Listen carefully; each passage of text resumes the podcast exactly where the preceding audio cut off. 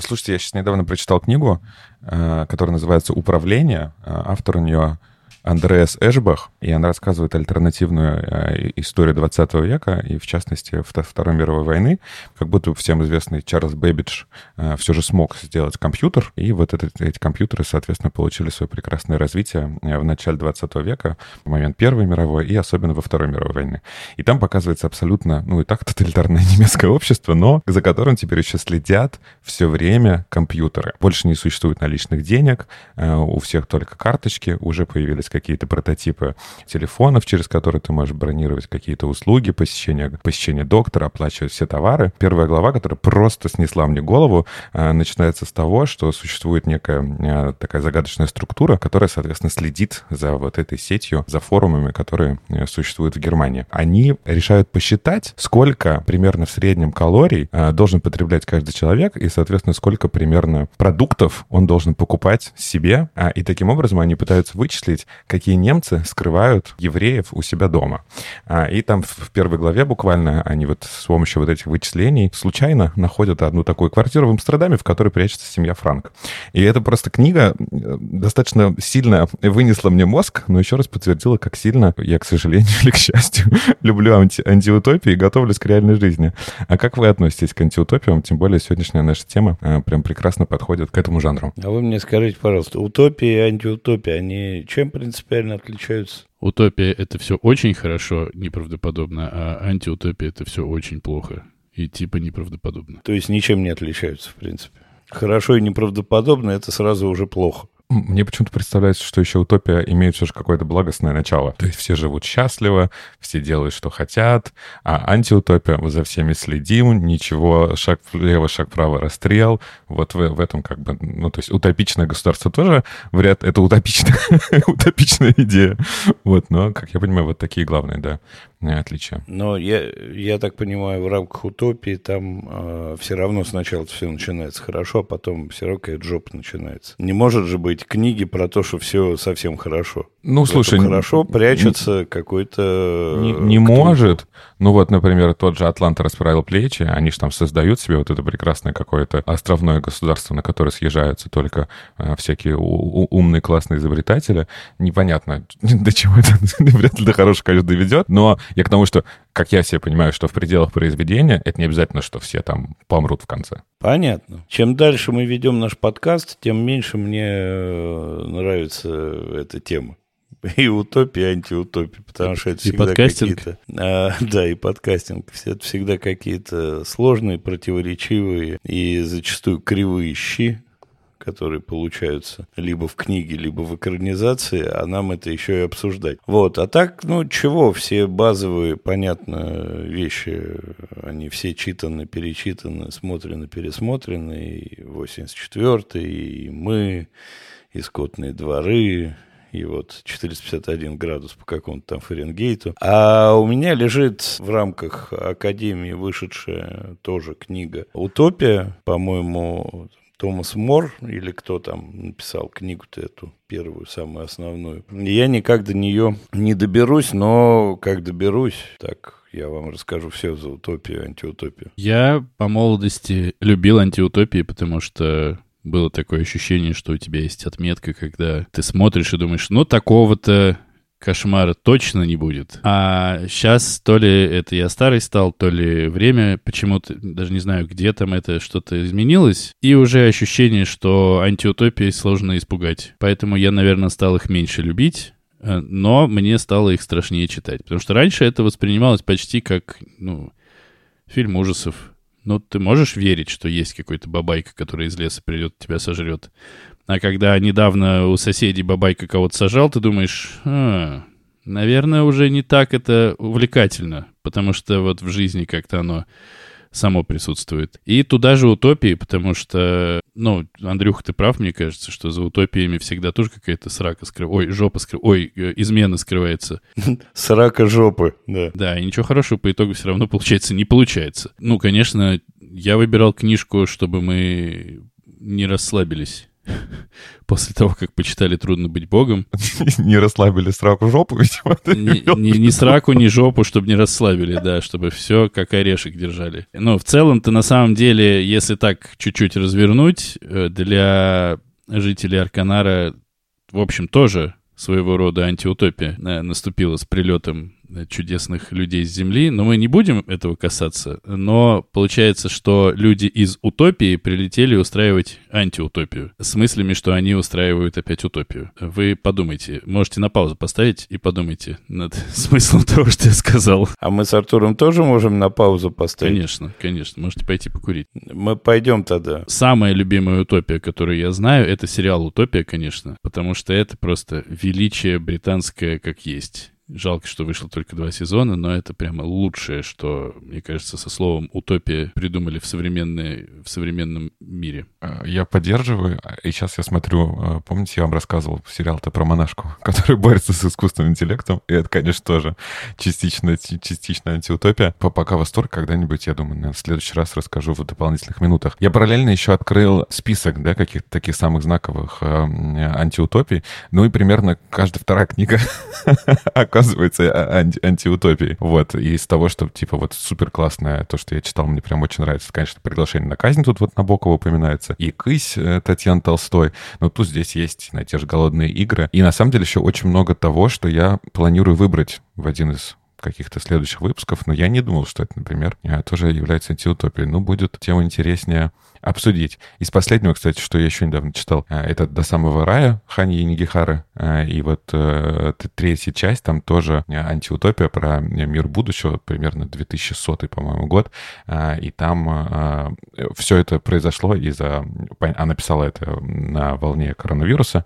Вот. И вот та антиутопия, которая происходит в книге, она как раз из-за некой эпидемии, которая по очереди косят всю-всю землю. И условно, если ты не будешь вводить вот какие-то такие тоталитарные контроля, тоталитарное государство, то все эти болезни убьют все оставшееся население. Понятно, что это всем известный жанр, но вот он как будто приобретает не только актуальность, да, которую мы, очевидно, сегодня обсудим, но еще и вот такой дополнительный характер соответствующей современности. Денисочка сам, э, мне кажется, правильную мудрую мысль сказал. Антиутопию интересно читать до тех пор, пока ты не начинаешь в ней жить. А когда ты начинаешь в ней жить, это становится, сука, неинтересно. Нахера нам еще про это читать? Жанр гиперреализма.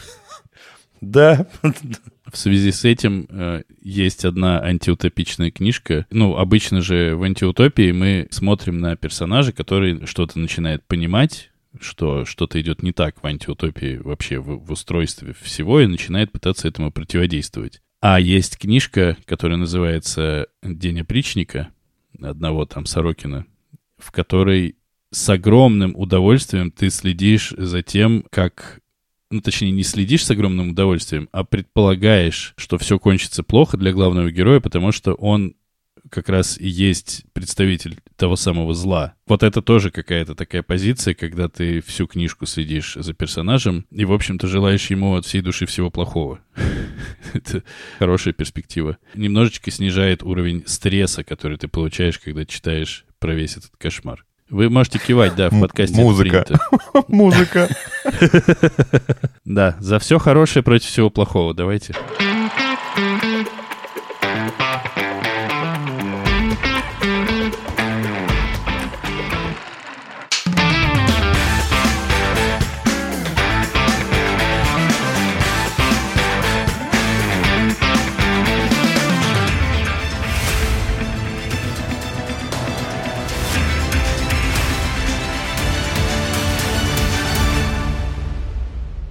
Всем привет! Это подкаст «Экранизировано». Здесь мы обсуждаем книги, которые стали фильмами, и фильмы, которые когда-то были книгами. Каждую неделю один из нас выбирает фильм, который мы будем смотреть, и книгу-первоисточник, которую нужно прочитать. Кино должны посмотреть все, а книгу должен прочесть выбравший. Но могут и остальные. Очень важно. Обсуждаем мы все и со всеми спойлерами. Меня зовут Денис.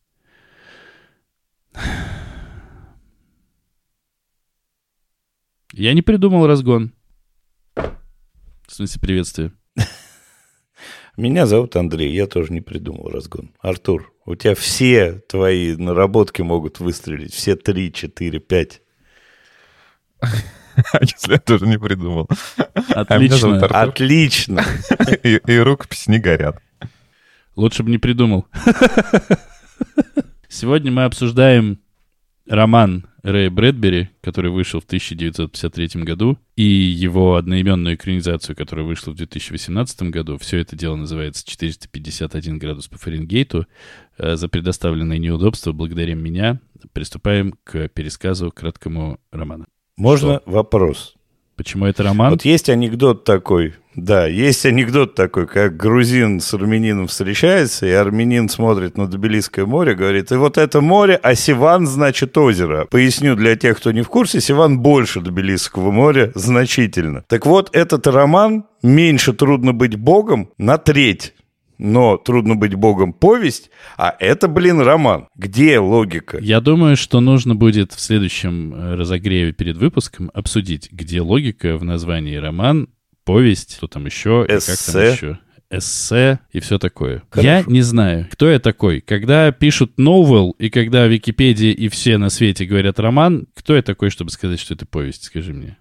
Это только Артур мог бы сделать, но Артур молчит. Артур я, тоже я не спорит с Википедией. В центре повествования у нас пожарный под названием Гай Монтек, который жжет. И вот он жжет, жжет книги, жжет, жжет книги. И все в жизни у него как-то так довольно не устроено. Он, при том, что жжет книги, он их еще и подворовывает. И у себя в вентиляции хранит. Еще у него есть жена, которая абсолютно нахрен с ним не общается, общается с какими-то виртуальными типами которые разговаривают с ней со всех сторон ее гостиной. У него есть внезапная знакомая Клариса Маклеллан, и эта девушка такая вся непосредственная, а по некоторым данным и даже сумасшедшая, что она открывает ему глаза на то, как устроен вообще мир. Ну, даже не открывает глаза, а заставляет, наверное, задуматься о том, что все происходит не так, как он почему-то себе думал. И он начинает меняться, он начинает понимать, что все, как говорится, не так однозначно. Однажды заболевает, с одного из пожаров ворует в очередной раз книжку, прячет ее у себя под подушкой.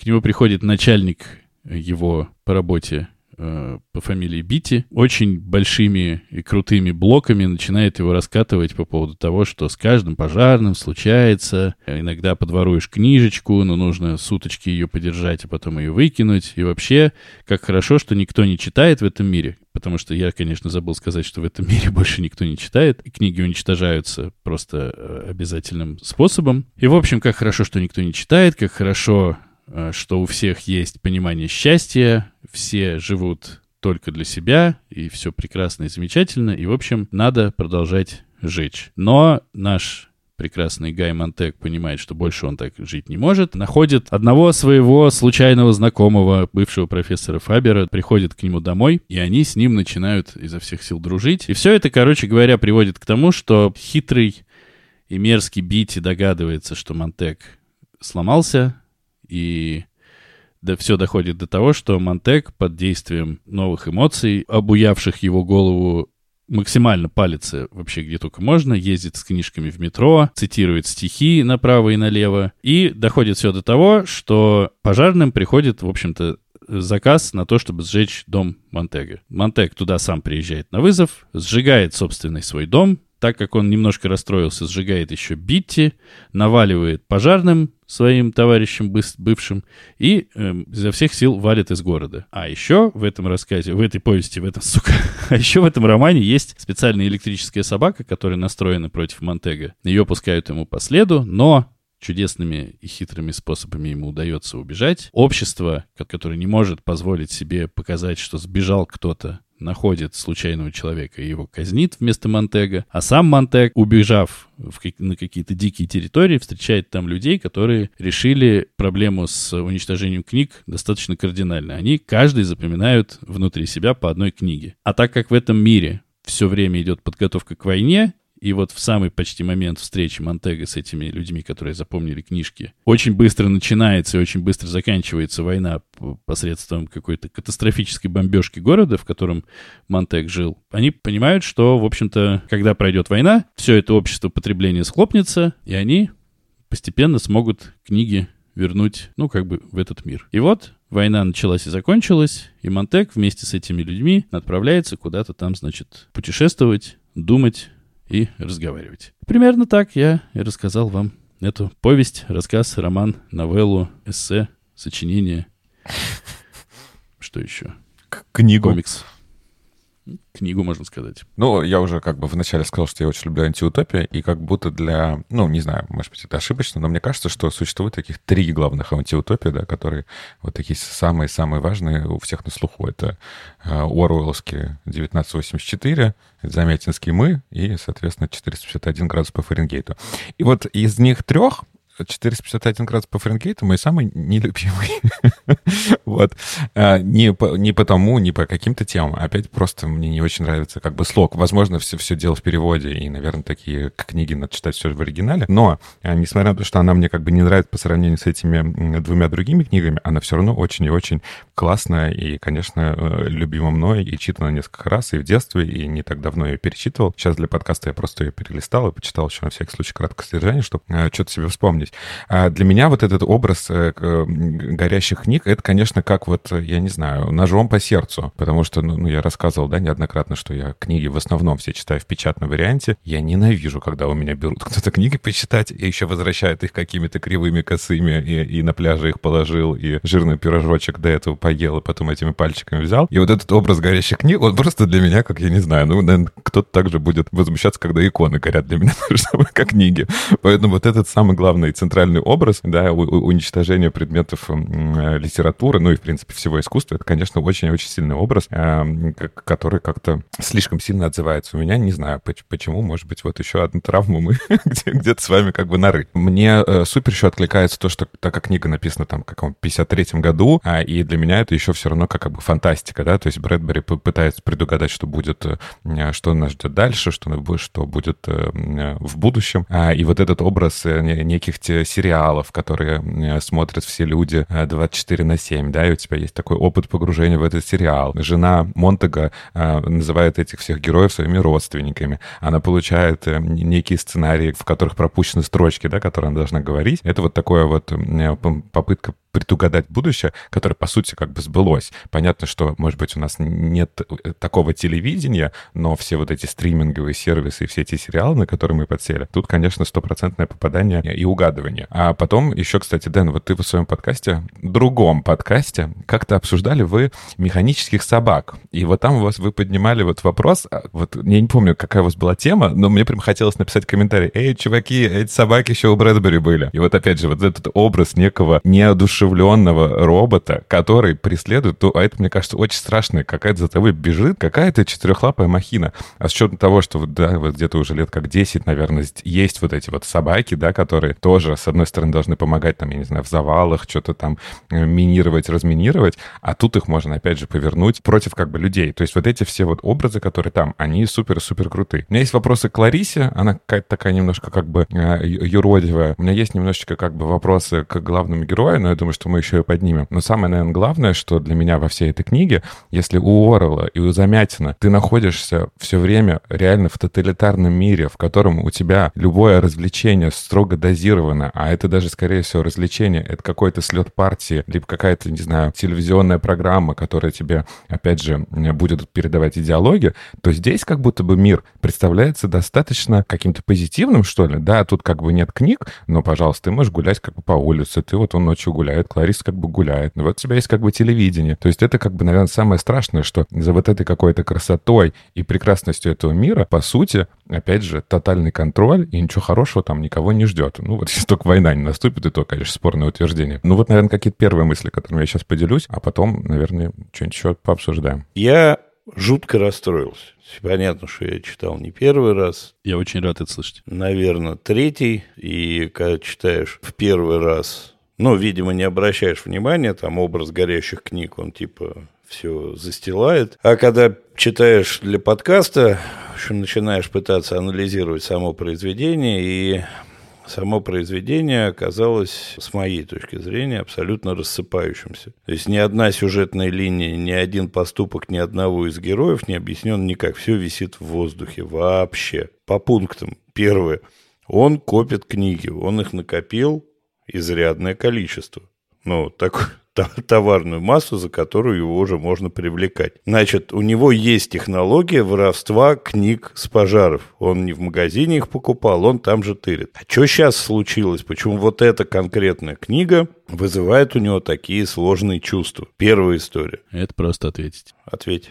Лариса случилась, попытка самоубийства жены случилась. Это такой период, в котором он изменился. Подожди, жена не пыталась покончить самоубийством пыталась. Она не пыталась покончить самоубийством, она просто нажралась таблеток, потому что не контролирует себя. Абсолютно. Она настолько погрузилась в телек, что она жрала их как э, семечки. С женой тоже непонятно. Она показана базово как полная отмороженная дура, при этом э, проявляет какие-то черты рассудительности и затаенной боли, которые в ней тоже есть. если он все-таки возвращаясь к этим, там, условно, давайте назовем их, 20 книгами, которые он уже притырил, но у него какой-то был внутренний посыл, их притыривать. Это уже преступление. Это уже какая-то история, которую он делает зачем-то. Он их брал и складывал просто. Просто потому, что я люблю, чтобы у меня лежал героин в этом самом, э, в запаснике. Я его ни разу не пробовал, но я отовсюду буду тащить. Героин, экстази, траву, пусть лежат. Меня это не трогает, я вообще все буду сжигать, но просто пусть лежат. Причем такие количества, за которые меня могут посадить. Но я пробовать не буду. Я представляю монтаж трейлера к выпуску. Кажется, может быть интересненько. Так. Это эта история. То есть у него что-то все время, видимо, назревало, непонятно с чего, но его это никак не беспокоило.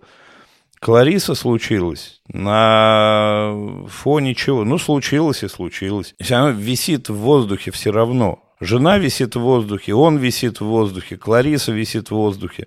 Старик, который ото всех прячется, но сидит в парке, читает книжку. И случайно, увидев по лицу этого самого пожарника, прячет ее в недра себя. Это звучит двусмысленно довольно. Ну, да. Битти с довольно сложной позиции. Это у меня вообще, в принципе, вопрос к неописанному нам никак миру. Если есть группа людей, которые очень много читают книг, а Битти, очевидно, очень много читал книг, если он их цитирует э, в разных э, конфигурациях, он образованный, он это что за группа? Он вскользь э, упоминает, что типа нас бригадиров типа натаскивают, и ну, как-то какая-то история. Мир не описан вообще какая-то назревает война, от которой всех отвлекают картинками на экранах, все оболванены, как они, даже в «Бегущем по лезвию» больше рассказано про мир. Непонятно, как они зарабатывают, что они едят, как они функционируют. То есть мира нету, мир подвешен в воздухе, у нас есть вот только две-три базовые истории. Дальше, ну, тут нужно прокомментировать твой рассказ, что они не запоминают книги вот эти революционеры, они их читают, а один из них придумал, как вытаскивать из памяти все, что ты когда бы то ни было прочитал. То есть заучивать книгу наизусть, это даже не антиутопия, не утопия, ничего, это просто тупик людей, которые способны заучить книгу наизусть любого размера, их чертовски немного. И они погибают в фильме. Здесь хотя бы есть какое-то объяснение, что мы придумали, как из любого человека все вытащить. Ок, вопросов нет. Тогда не очень понятно, почему в каждом человеке только одна книга. Потому что все непонятно. Правда, вот единой стройной истории я не увидел. Я не увидел подтверждения смыслов никаким поступкам. Если он уже много времени ворует книги, его должны были спалить давно. Если он едет в метро с книгой, по-хорошему система должна схватить его сразу. Ну, как какая-то это самое, какой-то общий контроль должен. Но система нам не описана, не ясна, ее нету. И когда у меня все развалилось, а в конце он еще плывет на спине по реке, как ежик в тумане. Как ежик в тумане. А я очень хорошо знаю, что ты можешь плыть на спине, глядя на звезды в море. Потому что морская вода тебя держит, а речная, сука, не держит. Никак. А он по ней аккуратно плывет. Я думаю, ну, это вот такая маленькая сверху пимпочка. Ну, не плывешь ты в реке, ты тонешь в реке. Не держит она тебя. Тут вот все на этих допущениях либо принять, что все не имеет смысла, имеет смысл только сжигание книг и ядерная война, и тогда ок, все остальное отбрасываем просто, и все. Я, наверное, высказал свое высказывание. Можете сжечь меня. Я читал книжку тоже не в первый раз, наверное, в третий тоже. Первый раз она на меня произвела какое-то, конечно, сильное впечатление. А сейчас не совсем я согласен, э, о чем, Андрюх, ты сейчас говорил, потому что все это висит в воздухе. Точнее, оно висит в воздухе, но как будто бы именно что специально повешено и висит. Потому что ни название города не имеет э, на самом деле значения, ни страны, тоже. И даже как бы деньги, еда, но это все как будто бы не про то. Все эти недосказанности, все эти недоговоренности меня не смутили. Я просто слушал и прям понимал, что вообще никак не смутили, ни секунды. Я на них даже не обратил никакого внимания. Ну и там, если комментировать как-то то, о чем ты говорил, типа, например, когда он едет с книгой э, в метро, так это как бы тоже посыл к тому, что людям, которые тоже едут в метро, в общем-то, насрать, они про пасту слушают. Им на все насрать. И всем вокруг на все насрать в целом, пока их самих не трогают. А когда трогают, в общем, тоже насрать, но чуть меньше. Так я себе это увидел, и, собственно, его жена достаточно ярко это все иллюстрирует. Хотя ну вот, вы сказали, что она не пыталась покончить с собой, а я был уверен почему-то, что именно это что-то в ней внутри не выдержало то, что было закрыто всеми этими слоями родственников, развлечений и всего прочего. Но вы правы, скорее всего, конечно, а я не прав. Меня очень смутила только одна вещь то, как быстро он начал выглядеть интеллигентом, образованным человеком, начитанным каким-то и невероятно мыслящим. Вот это, мне кажется, слом того, что Брэдбери сам придумал. Потому что мир может быть условным, но персонаж, когда меняется, не может быть условным, мне кажется. И когда он начинает всех клеймить позорами, какие они все тупые, и как он не может с ними со всеми жить, и читает книги, он должен, мне кажется, был выглядеть как щенок, который увидел что-то, как ребенок, который только чему-то учится. А он просто профессор сразу. Но и мы понимаем, что все это произошло за один день. Да, это произошло все буквально, ну, ну, типа просто молниеносно. Ты такой, я вот все готов принять, вот это я не готов принять совсем. И я согласен насчет Кларисы, что мне не очень понравилось. Вот ее Брэдбери ввел и такой, нахрен, машина сбила. А? Почему? В смысле, а почему на нее не дом упал или, ну... Мне, мне показалось, что ее машина сбила, что это опять э, какое-то как бы условно, ну, типа вранье, что ее там ликвидировали, но потому что все знали, что вот она там с семьей сидит, что-то обсуждает книги, вообще занимается пострекательством, и что ее как бы, как сказать, уничтожили, но для общества ее сбила машина. А это ни из чего не следует. Нам система никак не описана, ни репрессивная, никакая. А непонятно, как она действует и как она существует. Она просто вынюхивает книги и сжигает. Ничего больше мы про систему не знаем вообще. Там есть тоже изначальная какая-то установка, что по большому счету люди сами сдают тех, кто читает книги. Вот это то, что меня испугало и, в общем, ужаснуло даже сейчас, потому что вот они все доносы и все мрази, которые доносят на других, они существовали в фантазиях, они существуют сейчас. И ведь, что интересно, в рассказах они даже подписывают свои доносы. Есть информация, что в этом доме э, книги Элизабет Н. Джей. Человек, на которого донесли, сам э, понимает, кто это. И сейчас у нас тоже, пожалуйста, донесли на кого-то и очень радостно об этом заявляют. Мы донесли на человека. И вот это вот превращение доноса во что-то хорошее, это кромешный пи***ц. Помимо, конечно, сжигания книг. Но просто в предыстории, которую рассказывает, по-моему, Бити, да, о том, что люди сами перестали читать, сами перестали, люди сами захотели отупеть. Вот это тоже достаточно жутко, потому что классно обвинить систему и сказать, злые чертовы пожарные все нам испортили, а это не так. Мы сами себе злобные буратины. И в том числе поэтому, мне кажется, значение, опять же, система-то не имеет. Но она какая-то есть. Ну, просто эти типы сжигают. Но это плохо, конечно. Но они исполнители, по большей части. Не они все это начали, не они все это придумали, как будто бы. Но это вот так мне видится. Но, учитывая, что это писалось довольно незадолго после войны, в которой были и доносы, и сжигание книг, э, понятно, что это отсылка на сжигание литературы гитлеровской Германии базово. Для меня не получилось из этого утопия. То есть в чем отличие 84-го и мы?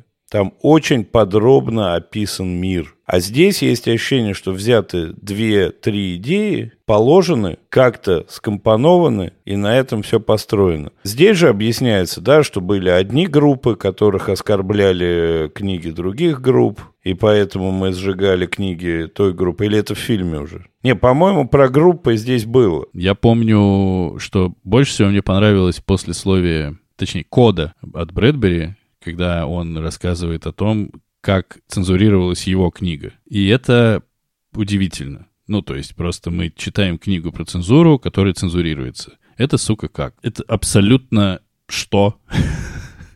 Просто он такой, он как он в этом послесловии, в этой коде напоминает фермера такого, который сидит у себя за забором и говорит, если ты за права женщин, если ты за религию, если ты за сексуальное меньшинство, пошел вон.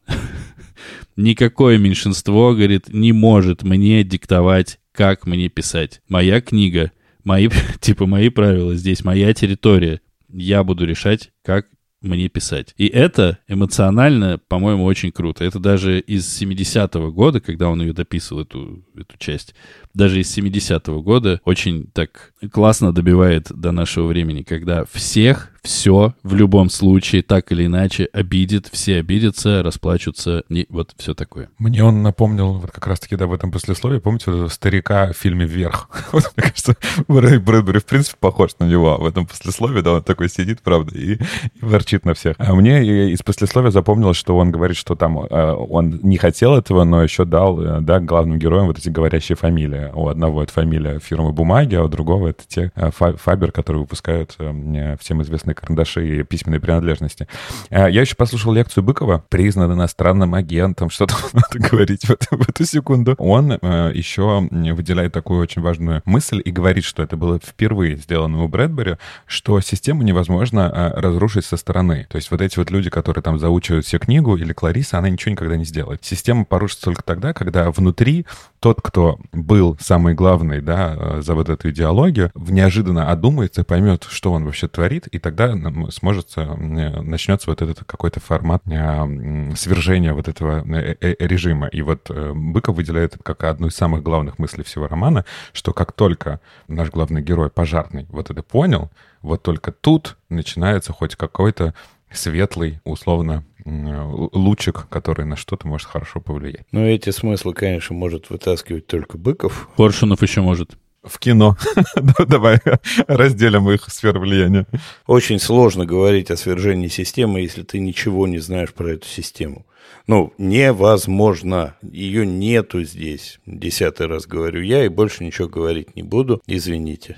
Мне только как бы кажется это странным, что, например, в «Трудно быть богом» еще меньше мы знаем про мир. Но тут, ой, это Стругацкий, все хорошо, классно. А, а здесь как бы тут мы тоже мало знаем, но мы претензии предъявляем. Ай-яй-яй. Мы гораздо больше там знаем про мир. Гораздо больше. Мы знаем, как он устроен, кто им руководит, что происходит. Мы даже знаем название нескольких королевств, мы знаем э, ученых, фигонных и так далее. Знаем э, репрессивную систему, мы видим ее, нам ее показывают везде. Здесь мы не знаем ничего вообще. Мы знаем только, что есть люди, которые сжигают книги. И все. У нас и у них есть механическая собака. Что мы еще знаем про этот мир? Но, на мой взгляд, это как бы и круто, что это может быть точно такой мир, как наш. Он ничем не отличается. Там точно такое же, может быть, а демократическое устройство государства, не знаю, работать магазин, еще что-то. Но если у людей изъять книги, значит, свободу и разнообразие мыслей, то это будет полный капец. Вот я себя так вижу. В, в этом как бы поэтому он и не рассказывает ничего про мир. Это как вот сейчас, вот помните, вот не знаю, с, с лета, как там, лет в пионерском галстуке. Книга может быть какая-то ужасная или дурацкая, но в какой момент начинается вот этот механизм контроля, ну, как бы вряд ли что-то хорошее в ближайшее время кого-то ждет. Можно хотя бы в этом выпуске я скажу, за собой оставлю право сказать последнюю мысль, а не как всегда это происходит. Я говорю, на меня накидываются, топчут ногами меня. Я все равно считаю, что в этой книге и нельзя проследить систему, потому что система в людях, внутри людей, и все. Люди родоначальники этой системы. Люди ее делают. Пожарные — это то, что появилось вследствие. Андрюха заснул. Он закрывал, закрывал рот и заснул. Но попробуем его разбудить тогда фильмом.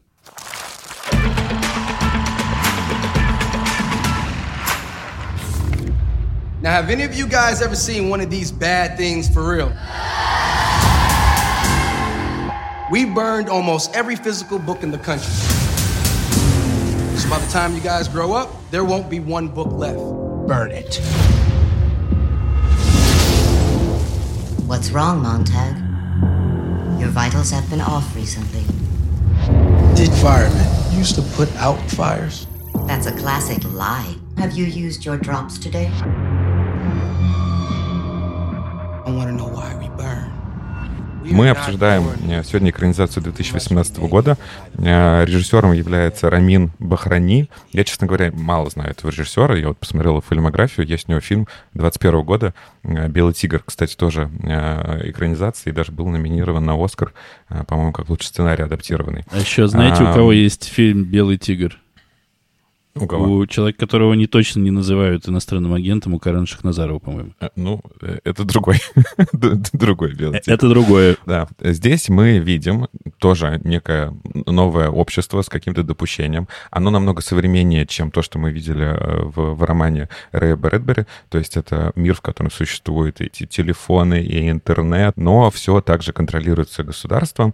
Э, есть некая такая сеть, которая, как я себе представляю, понимаю, э, соединяя в себе все и, и газеты, и интернет, и называется «Девятка», и там, соответственно, выпускается только то, что допустимо всем читать. А все книги, произведения искусства, музыка, все это почему-то называется граффити, а, и э, тоже подлежит полному уничтожению. Но при этом в этом мире есть книги, но они как бы, как сказать, адаптированы для а, людей, и это такой смесь э, эмодзи краткого содержания. Это вот как, как сказать, вот наше краткое содержание. Вот представьте, если бы обо всех книгах клинопись. Если бы обо всех книгах вы бы узнавали через наше краткое содержание. Мир чудовищный был бы. И сопровождался, да, некоторыми еще картинками. И у нас э, есть главный герой. А он здесь э, без жены. Его играет Майкл Б. Джордан, которого мы знаем все по э, «Черной пантере» и по «Криду». Он тоже работает пожарным и должен сжигать те самые книги и дома, в которых а, они хранятся. У него есть начальник, который играет Майкл Шеннон, которого мы знаем по «Дороге перемен» по форме воды, например. Начало достаточно похоже. Вот мы видим, следим за работой этих пожарных. Здесь также есть Клариса, но Клариса это не просто какая-то девушка-соседка, а это э, девушка, которая является доносчиком э, и э, рассказывает Бити о том, где можно найти тех самых графитчиков, где хранятся книги. И в этом мире еще что важно, что если у тебя нашли книгу, то у тебя как бы удаляют, уничтожают твою, как сказать, некую... Учетную запись. Учетную запись, да, точно, в моих документах. На госуслугу. Точно. Ты не можешь, соответственно, пользоваться какими-то стандартными услугами, ты становишься вне закона, не можешь работать, не зарабатывать, и тебе приходится скрываться как-то в подполье. И вот Клариса, а, у нее, соответственно, на 6 лет лишили вот ее учетной записи, и для того, чтобы восстановить ее, она сдает какие-то места хранения книг, а, чтобы Битти смог ей а, каждый раз сокращать срок вот этой вот ликвидации учетной записи. В один раз она как раз рассказывает о том, что якобы есть пустой дом, в, который, в котором хранятся граффити, они приезжают туда, и оказывается, что там сидит э, какая-то женщина, которая читает «Грозди гнева», и они находят э, огромную комнату, полную книг, и пытаются, соответственно, вывести эту женщину из дома, но женщина э, самовоспламеняет себя, а, обмотана поясом из книг, как вот обычно террористы в фильмах показываются, вот примерно в таком же поясе из книг стоит и поджигает себя. И перед тем, как умереть, она кричит очень странное слово, которое звучит как «омнис», и теперь все государство на ушах ушах, чтобы понять, что же такое омнис и вообще как с этим быть. А оказывается, что омнис, вот здесь я могу путаться, что это некий э, ген, который собирает в себе всю память прочитанных книг, и этот ген можно подсадить в ДНК и распространить среди всех. Таким образом, видимо, все будут рождаться сознаниями уже всех книг. Видимо, что тут какая-то вот такая тут генеральная мысль.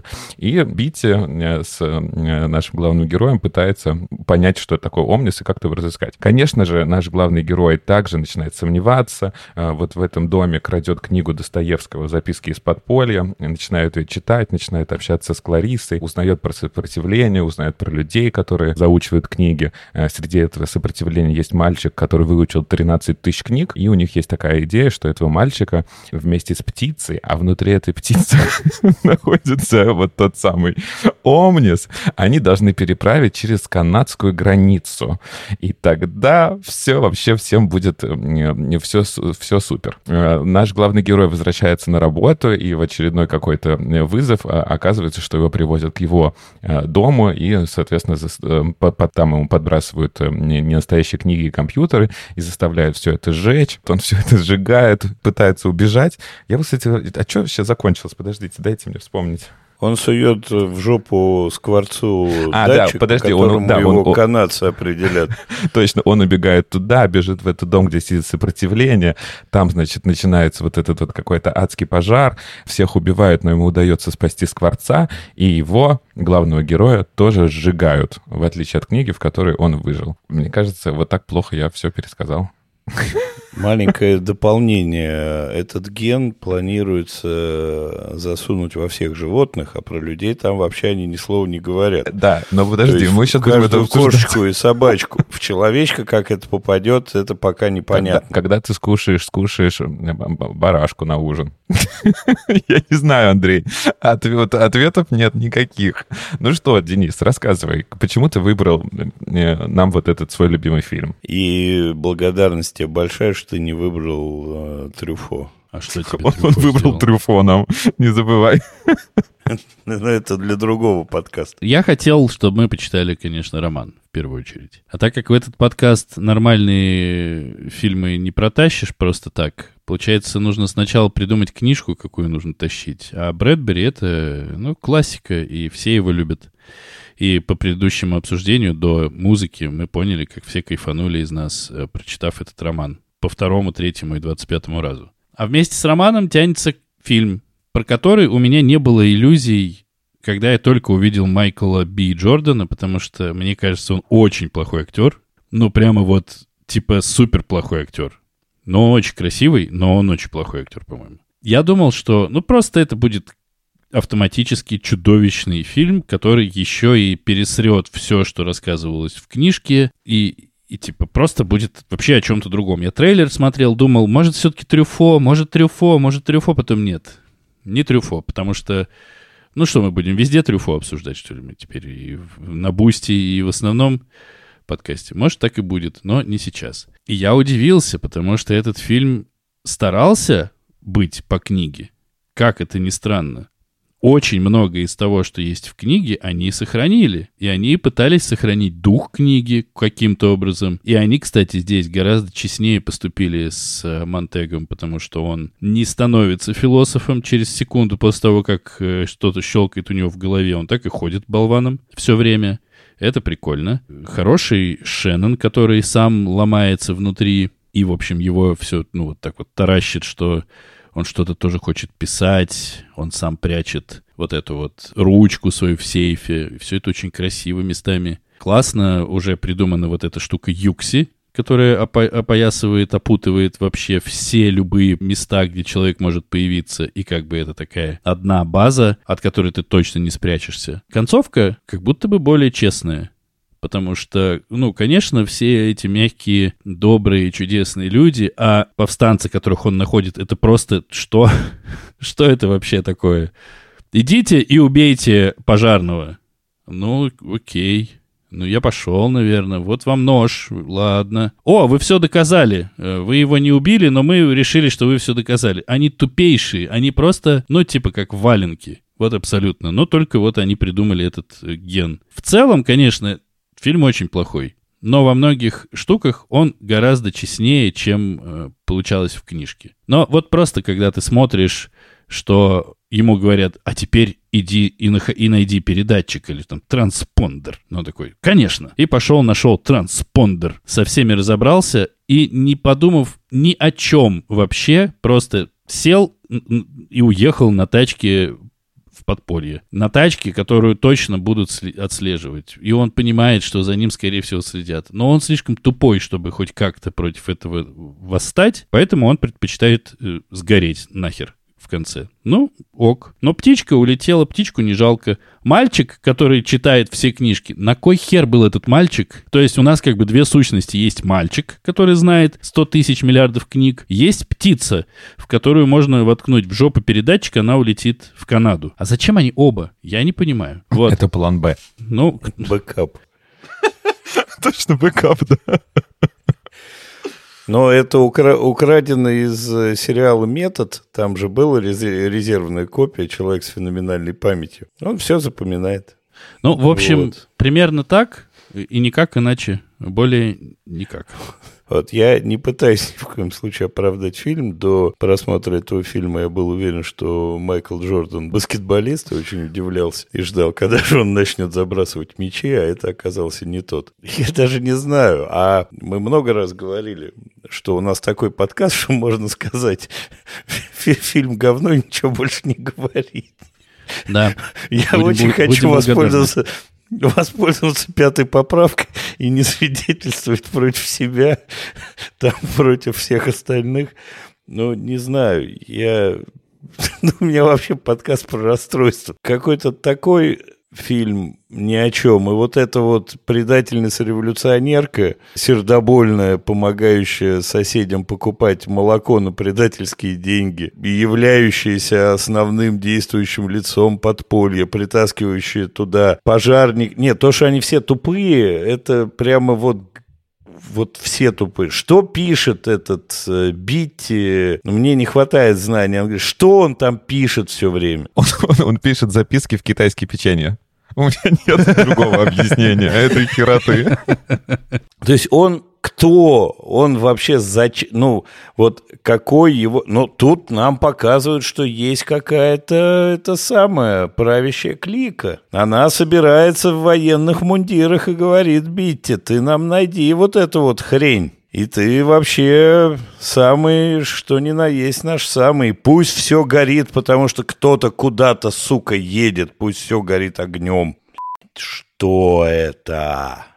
Не, ну это прям плохо-плохо. Это даже, я бы даже сказал, это неплохо, это, не, это никак. Это максимально вот использованы все клише, какие только могут быть, и просто плохо. Вот они собраны, такие типа, вот так, Артур, спасай. То есть вот из разных одеялок надерганы ниточки и пытаются из этого связать какой-то лоскутик. И если к книге можно относиться как угодно, но она действительно была событием, и, и, конечно же, даже несмотря на все мои претензии, она имеет много смысла самим фактом своего существования и появления и так далее, и истории. Этот фильм со своим фактом существования не имеет, на мой взгляд, ничего. Э, и про Скворца, несчастного, которому в жопу засунули транспондер, он же хер знает, куда летит. И летит так целенаправленно, как будто это транспортер. Но он долго летит. Вообще, я не уверен, что скворцы целенаправленно так далеко и долго конкретно летят. Он, он, канадский он, шпион. Подожди, он свадебный, свадебный скворец. Он, его взяли из Канады, он туда вернется скоро. Пипец. Ну, в общем, Слушайте, но мне тоже как бы тут спасать будет сложно из каких-то таких моментов, которые... Тогда ну, жги. Я могу оправдать, да. Жги! Сегодня мы все будем жечь. Во славу Америки! Жечь слово. Это как бы телевизионный фильм, да? Это как бы не, не, не фильм, который снят для кино. Это вот как вот фильмы для России один снимаются. Поэтому тут надо немножечко э, уменьшить наши, наверное, ожидания. Что мне понравилось? Мне понравилось очень сильно титры, заставка. Первое. Вот это это вот образ, опять же, горящих книг, ты можешь э, читать, что это там, я не знаю, и Набоков есть. Там, кстати, даже царя Ди поджигают нашего. Послушали, видимо, наш подкаст, решили жечь. Э, картины, вот все, да, все известные образы. Это супер мне понравилось. Мне очень понравилось, что они попробовали перенести происходящее в книге в современность. Но, на мой взгляд, перенесли очень плохо. С одной стороны, да, есть вот эта некая вот э, местная Алиса, да, которая помогает тебе и следит за всем, но тоже вот есть, оказывается, на нее вот так вот чайничек, ой, не чайник, что там, лампу наденешь сверху, все, она как бы не, не видит. Но она слышит тебя. Он же там в одном моменте сидит, зачитывает Достоевского, она ему отвечает. Но его это как бы не смущает. Нет, ну, вот, как... не, не, не, ты путаешь двух героев. Это Биттин Конечно, да, да, я путаю. Но тот и не просто... читал Достоевского. Да, а тот просто говорит, Выключить. отключились. Да. В смысле ты со мной разговариваешь? Ты меня что? Ну так я вижу все, что ну, все нормально. Ну ты дура, да. Да, я просто думаю, что и лампа как бы накрытая все равно не мешала ей бы дальше бы что-то там снимать, узнавать. Ну, короче, фиг с ним. Причем, что нам показывают, что она пол тоже снимает. А, мне очень понравилось, что появилось вот это некое огненное шоу, да, что нам опять здесь показывают, что вот на потребу других вот эти такие публичные казни, все это проецируется на огромные небоскребы, там кто-то всякие лайки шлет, какие-то черепочки шлет. И вот этот образ как бы достаточно крутой. Но мне так кажется, что это так мало для современности, если вы хотите показать как бы какую-то альтернативную альтернативную реальность, ну что-то придумайте. Но неужели, если вот такие вот уже такое государство, всякие новые технологии, что вот такие страшные проекции будут дома? Ну, не знаю, мне кажется, есть всякие крутые образы, там можно уже переделать, все было виртуальные очки, я не знаю, или ты там вставляешь себе провод куда-нибудь э, в голову и смотришь, как, как ты по-новому получаешь это потребляешь всю эту информацию. А здесь как-то вроде бы столько возможностей, а вот как будто только страшные голограммы они смогли придумать. Вот этот транспондер, это что такое? Он вообще для чего? Вы поняли? Для платных дорог Москва-Питер. Это такую штуку засунуть птичке в жопу, ее разорвет полностью. Это большая хрень должна быть. Это, наверное, птичка в жопу. Ей на, на лапку, на лапку надели, пожалуйста. Нет, он на лапке. прямо ввинчивал. Нет. На лапке. Ты свои влажные фантазии, Андрюх, оставь. Тут даже нету разночтений. Этот момент можете пересмотреть. Я тоже сначала думал про лапку. Нет. На, на лапку, и она летит, и мы видим, как она светится. Э, светится на ней. Маленькая птичка. Транспондер вообще непонятно. в жопу, там все торчит кусок транспондеры. Все, давай все свои правды вот эти вот. Успокаивайся, Андрей. а, вот эти воспоминания. Он вспоминает своего отца, которого тоже поймали за то, что он хранил книги, и оказывается, там был э, герой Майкла Шеннона, что это он сжигал все это. Капли для глаз, да, вот тоже особо не объясняются. То есть мы понимаем, что это капли, которые тебя, видимо, э, почему-то лишают памяти. Ну, не знаю почему. И вот, когда он перестал принимать эти капли для глаз, он наконец-то смог восстановить полностью вот это свое детское воспоминание и увидел, вспомнил, что там был герой Майкла Шеннона. Какая-то полная... Про повстанцев ты сказал, это уж, конечно, вот это все, все, все очень смешно. Ну, короче, это прям провал. Тут нечем, нечем защищать этот фильм. Титры смотреть, больше смотреть нечего. А давайте неожиданно возьмем и закончим на это, потому что ну, обсасывать этот фильм вообще не хочется. Нет, но я еще должен сказать одну вещь. Скажи, ты сегодня, последнее слово всегда сегодня остается за тобой. Давай. Я хочу сказать, что какой бы плохой ни был этот фильм, но София Бутелла очень красивая женщина. Очень красивая. Я с удовольствием на нее смотрел. А вот. она где-то еще играет? Мы ее можем она, знать? Я помню ее по фильму «Мумия», с э, Томом э, Саентологи всех стран «Соединяйтесь Крузом». Там была с тремя зрачками в каждом глазу. Тоже все равно было красивенько. К рекомендациям. Итак.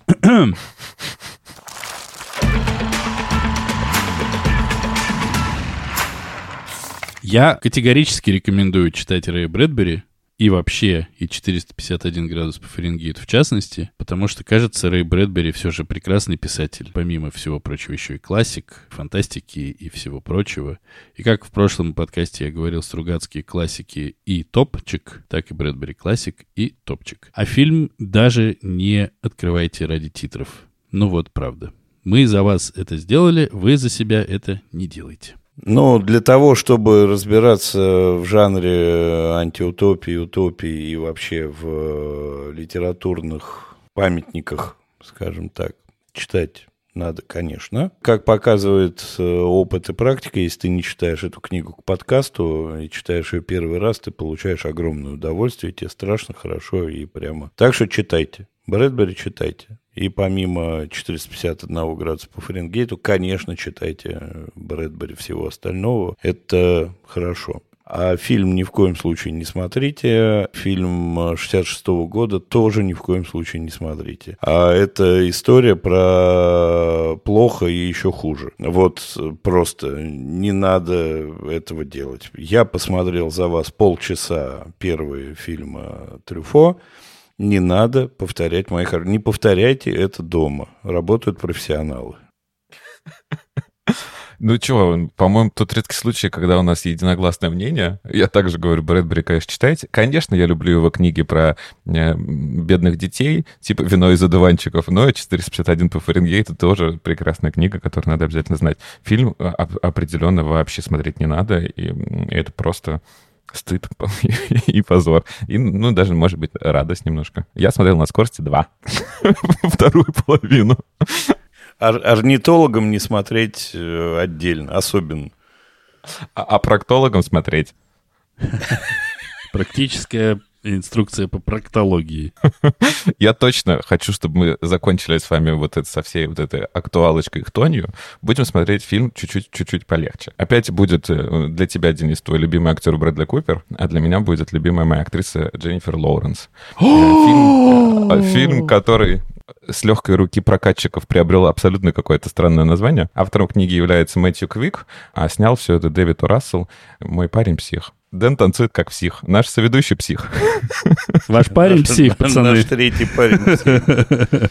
Мы напоминаем, что нас можно слушать на Бусте, помогать нам там материально, слушать дополнительные минуты к нашему выпуску и слушать дополнительные выпуски под названием «Спинов подкаста экранизировано», а которые доступны всем подписчикам тарифа Харрисон Форд и выше. Нас можно слушать на любой удобной подкаст-платформе. Подписывайтесь на нас в Apple подкастах, ставьте 5 звездочек и пишите свои комментарии. Находите нас на Яндекс Музыке и ставьте сердечко. Также нас можно слушать на нашем канале в YouTube. И приходите к нам в наш канал в Инстаграме и в Телеграме, где мы обсуждаем много всего интересного. А также рассказывайте о нас своим друзьям в своих социальных сетях. На сегодня у нас все. Пока. Если фильм 451 градус по Фаренгейту запустить в два раза быстрее, то есть шанс, что Майкл Би Джордан прочитает вам рэп. Всем пока. Красиво. И сыграет в баскетбол наконец-то.